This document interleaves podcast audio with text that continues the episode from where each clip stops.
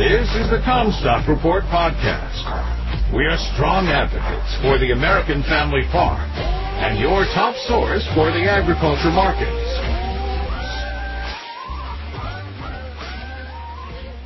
My name is Brianne Hendrickson, and with me today for the Friday wrap up, I have Eric and Justin, both from Commstock Investments. Welcome, you guys. Welcome. Thanks for having us, Brianne. All right, so let's dive in. Start the week off.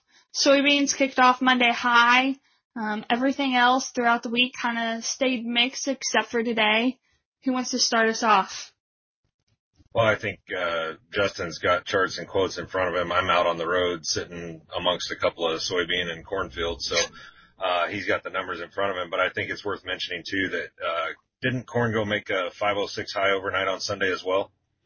It did. Started off the week higher, 506, fell down to about 474, making a push the last couple days here, hitting that 490, 492, 93 level uh, today unchanged right now currently, Eric, at 488 and a quarter. Kind of the enthusiasm seems to be tempered a little bit as we head into the weekend. Yeah, you know, I, I think the soybeans are notable because we, we knew we had the heat coming and it actually by the weekend it was already hitting and everybody knows that's going to impact the beans in the month of August. But I think you had, uh, maybe, maybe a little too much of the idea that corn was made at this. And so that didn't really impact the corn as much as we came into the Monday day session, although we exploded Sunday night. Then coming into the day session, we're a little softer. But, you know, David Cruz, uh, one of the, one of the people voicing this very loudly is that, um, you're still losing test weight, right? When you, when you've got these kind of conditions during this time of year, you're still sucking life out of these kernels. And, and I'm sitting next to a field that I stopped at Sunday and it, you can see it is going backwards rapidly. I have a client in Northeast Iowa on 96 CSR ground. Um, honestly, looking at combining that probably the middle of September. I did not believe him, so even again today, he sent me another short video of it, and it would it's past beyond silage time for that cornfield. Uh, yeah. Probably southeast Minnesota, dry in pockets, northeast Iowa not new news to the market. I do maybe push back a little bit on we're only losing test weight. Um, there's still corn out there that needs to continue to fill. There's corn out there that just could use a drink of water that's not happening. Right. Um, let's talk about the cattle market a little. I know that's kind of throwing you guys off. We talked crop. Cattle market, how did that do this week? Good, bad? average mix? Where are we at with that? I, I guess cattle it all market. depends on if you're buying or you're selling on that comment. yeah. But cattle market yesterday shot up pretty significantly at the close. Uh, myself, we actually had a contract pulled a week ahead, shipped out today. Did not really want to do that. Uh, futures 40 cents higher again today. Uh, cash market's pretty well steady on the boxes this morning, up 20 cents, but, uh, not a lot of cash trade going so far yet. Eric, what are you seeing with your customers?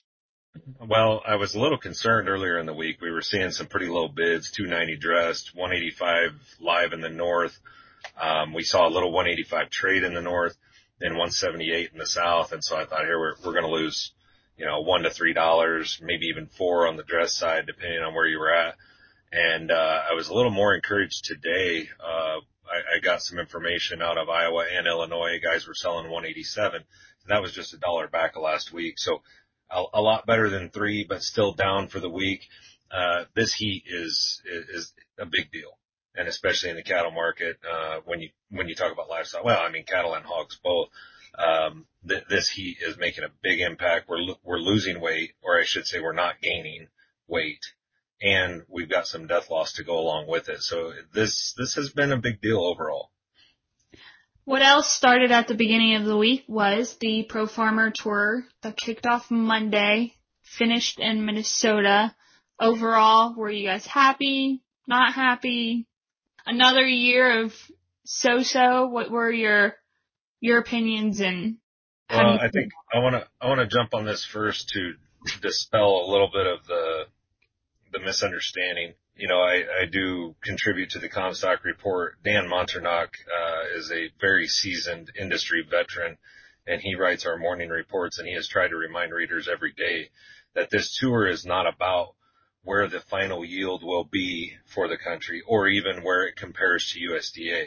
This tour is about how do we compare to last year? How do we compare to a three or a five year average? Eh, you know, that means a lot more. And so when people are looking at some of these yield numbers, they're saying, oh, there's no way we're going to be that or whatever. It's, it's what it looks like today and how they calculate it. The system doesn't change. The route doesn't change. So I think we need to start there and then also look at the state by state numbers that they came back with. It was just a mirror image of the condition ratings coming into this week. Don't you think? I mean, on a state by state basis, Justin, don't you agree? I think the, the take home on the Pro Farmer Tour was surprisingly for me better than what I thought they were going to find. But we also found the variability, which was confirmed. And I do think that is what's keeping the market from from really selling off back to those lows, we just don't know. You know, we continue to get those variable reports, just enough risk premium in the market that, hey, maybe we want to pump the brakes on continuing to pile on the short side. Now in Iowa, I think they had some negative numbers compared to last year. Yep. Was that just drought, you think? They kind of talked about yeah. Are we going to see more with the drought? I mean, this week has not been nice, and like you said, Sunday you saw that cornfield, and today it right. looks like a completely different. So, was there a lot of optimism in this, saying this is what we're going to hope for, but possibly at harvest it's not that pretty? Yeah. So when I went to the Pro Farmer meeting on Wednesday night, um, I had side sidebar conversations with several of the scouts, and you know I had just come back off of that trip down through Missouri and Kansas and Nebraska. And, so we were kind of comparing notes and what things, you know, every year you'll hear, well, it looked good from the road. But this was one of the years where that was exceptionally true. You, you, road checks looked excellent. And then you get out into the field and you're either flat pods or aborted pods or low pod counts on the side of the beans. And then you get into the corn. And this even surprised me because, uh, I, I actually figured we would outperform this through most of Iowa because of road checks. But you get out in the fields and the ears were small, heavy tip back, and it wasn't just uh, pollination tip back; it was population tip back. You're, you're not just hurting the ear; you're you actually never developed. And so, rather than having an inch of tip back on the on, you know at the tip of the ear, you had 50% of the ear or 30% of the ear never developed. Yeah, I think, you know, the, the key on that, Eric, is I run the risk of being the eternal bull because it seems like every time I'm on with you, I'm trying to paint the glasses half full. And so I, I run the risk of that. I think we have put a, a premium in the market. Whether or not that's enough is to be determined. We saw a flash sale to China overnight on the beans. Continue to hear in my neck of the woods, you know, we sold that 121,000 metric ton overnight to China. If we continue those daily sales, the demand in the soybeans is much different picture than the demand in the corn. So if we go back to the pro farmer number and say, you know, maybe we come in somewhere at that 173, where does that put us for price action in your mind? Is that what we're trading? I, I, I believe that we are assuming a 2-2 carry at a 173 to 4 right now. That's my opinion. And, and if, if we do get a 173 to 4, the only way we come up with a 2-2 carry is if we don't see improvement in this export demand. That, that's, I, I guess how, how I'm figuring it. So if you drop the yield that much from where the USDA is currently, you're going to have to drop demand. Well, the most likely scenario for that decrease in demand is through export sales because we haven't seen them yet. So that's an easy one to point to and say, oh, well, they're not there, you know. Yeah, I, I think we are trading somewhere around that range the idea that some outfits had, or I don't want to say brokerages because they're not, but analysts and, and groups of analysts, they fully expected we were going to see back up towards the higher end of the USDA numbers, 178 to 181. Uh, I think that's been dispelled. Uh, you know, ear size, tip back, the things we've talked about here is just not going to be there. I, I was even out yesterday on a silage adjustment and the producer, he had been checking headlands throughout the year. He fully expected to be 270. He comes in 240. And that's in the best ground in the country this year in Clay County, Iowa. With rain. With rain, with an inch of rain every week since the first week of May. And so the, you know, the ear size just wasn't there. I mean, that was just, it, it wasn't there. So the stress during pollination proved to be more impactful than anyone gave it credit for. You know, and I just go back to my days of buying grain and I, and I put myself in the shoes of a China or an end user of any sort. There's a, a ton of old crop corn looking to hit the market that was not there last year.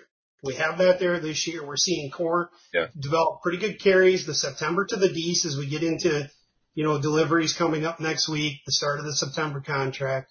So Yep. if I'm an end user, why would I want to load the boat? I, I don't see a, a reason for that. So we continue to talk about, well, these sales aren't developing or they're not going to be there. I'm not 100% convinced that they're not going to be there. They're not there today, and I believe they're Right. not priced in the market. They can use it as a scapegoat for now. Exactly. 100%. Yep. All right, so kind of finishing up on the tour. Um, last stop was in Minnesota. I'll let Justin talk about that. Well, just ended the night in Rochester, Minnesota. The issue with the, the Pro Farmer Tour is the majority of the samples are in the I-90 corridor. The I-90 corridor has been better than much of the state this year for weather. Uh, last night they came in with a 181.4 yield, I believe, down significantly from, or down just a little bit from last year, a couple bushel. But I, think that that's shrinking. We need a really good finish that we're not getting, and the beans have really changed color in this area. I, I just, it's possible, and I'm not going to say that it's not, but probable with 100 degree heat and the forecast of increased heat coming next week does not look great for a finish in, in Rochester. This report at this time of year reminds me of like a, a May crop report. These are these are best case scenarios in my opinion, given the the outlook that we have right now. I- don't think we're going to see numbers bigger, but we could sure see numbers smaller.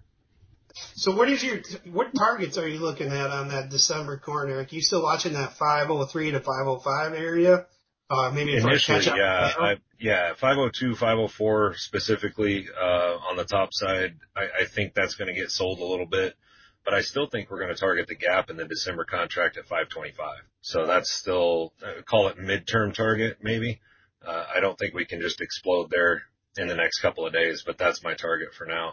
If we do take that out, then you're back to looking at 572 realistically. So overall, I mean, it didn't look great. Didn't look No. horrible, horrible. Should the farmer kind of be worried a little about selling or storing? What? It, I mean, what are you guys telling the farmers to do? I guess is my question. So I'll start with cattle guys because I've had several conversations with them today. I, I've been advising all late spring through summer here, stay hand to mouth. So far that's been okay. I'm still okay staying hand to mouth for a little while. So to Justin's point, from an end user standpoint, why are you going to get aggressive here? I'm not ready to get aggressive. So from that side of it, that's, I guess, my side. Um, now from a farmer, from a producer standpoint, producing the grain, uh, corn, I'm, I'm eyeballing these numbers anywhere from 505 to 572. And, and really I'd start getting aggressive at 520 to 25 in that, uh, December chart gap area. On the soybeans, there's a different storyline there. Soybeans, uh, we're going to have to see how this next couple of weeks goes, but they could get explosive. You know, and to follow that up, that's such a hard question to answer if you have storage, if you don't have sales on. To, to back that up, I guess, uh, I'm in the same camp as Eric. I, you know, myself, I do need to make a few fall sales yet. I don't have room for the crop. I'm hoping that we go up and trust that, you know, above $5 mark. Otherwise, it appears that this crop is going to fit in the bin, hedge to arrives and wait on the basis is my, my plan. There's carry in the market. We're offsetting our interest costs. I, I think that's a solid plan going into the winter to see if those export sales develop or whether in South America. Oh, and Justin just said a four letter word, um, basis. It did start to collapse yesterday nationwide, um, which we knew it would. You're getting towards the end of August. This, is this is all these price later contracts come due and Justin spent years seeing how that works. You get to the final week and then everybody sells. It's just the way it works. And so here we are getting overloaded, you know, end users are getting overloaded with grain here for the next couple of weeks and, and we're seeing that in the basis. Um, new crop really not changing much, but for the next couple of months, it is, it is falling apart. All right, our next topic, one that is being discussed everywhere, even out of the agriculture industry, this this lovely heat wave, not oh. so lovely heat wave, the drought. It, it's it's unbelievable. it, it, it is sucking the life out of everything so quickly. It's it's really mind boggling. Uh, we had really good soil moisture in northwest Iowa.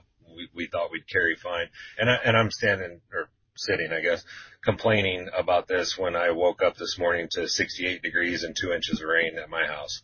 So I'm not really the right one to complain, but I have been in it throughout the last week or so. And so, you know, I'm seeing it as I'm looking out my windows right now. It's, it's unbelievable. I got nothing to add other than it's hot.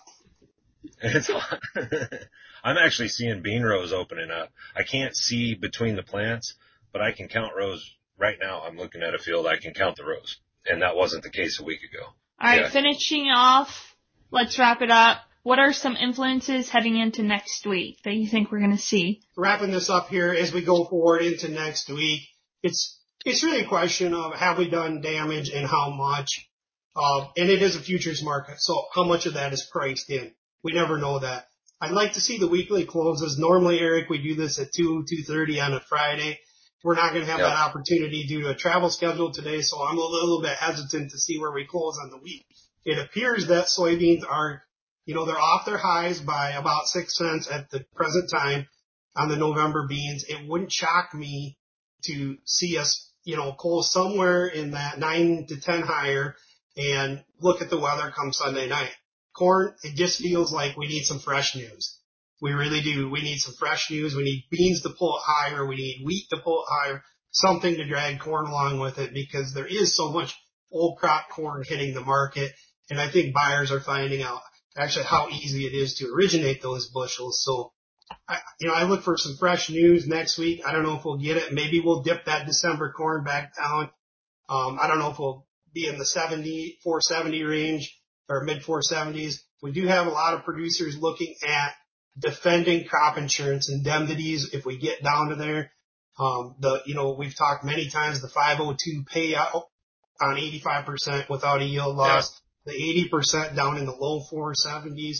I do think if I was a producer, I would take a look at either being call options or straight board futures or something if we don't get that fresh news to push corn because ultimately we need to wait till the combines come and you know if we're range bound you might as well take advantage of that.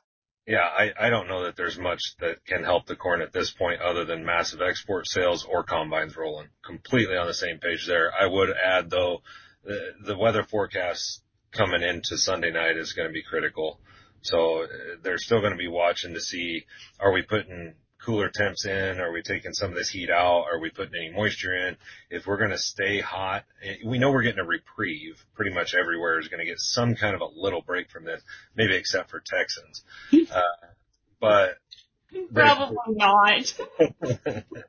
there is going to be a break for a lot of us here. How long is that break going to be? And then where do we resume high temperatures? You know, we were supposed to go back towards 100 degrees and now I think it's more like 90. So 90 is a lot uh, easier to deal with uh, for for the crops, especially if it comes with some humidity and and you know we can get a little drink that way. So it, it'll be interesting to see what that forecast looks like, and I think that's going to be the biggest deal. Um, and I would also add, I think you got to watch the wheat market, uh, susceptible to Black Sea headlines. Anything massive goes on over there, then the wheat can really steer the corn as well. And, and to follow that up quick, Eric, I will say I would expect some major headlines out of the Black Sea in the next brief amount of time as we, as the Ukrainians get access to the F-16s, the range oh, expands, yeah. the strike capability expands. Um, you know, I feel like we were talking time before. Where are we going to close it? Where are we going to close it? Traders got burned on that. You start flying some jets over there and start blowing up some ships. I think we got a different ballgame on the wheat market, which hopefully supports corn as well. All right, that'll do for the Friday wrap up. Thanks, you guys. Thanks, Brad. For a more complete version of the Commstock Report with hedging strategies and trade recommendations, subscribe on our website at Commstock.com or reach out to one of our risk management specialists about how we can help you protect your profits. Futures trading involves risk. The risk of loss in trading futures and or options is substantial, and each investor and or trader must consider whether this is a suitable investment. Past performance is not indicative of future results.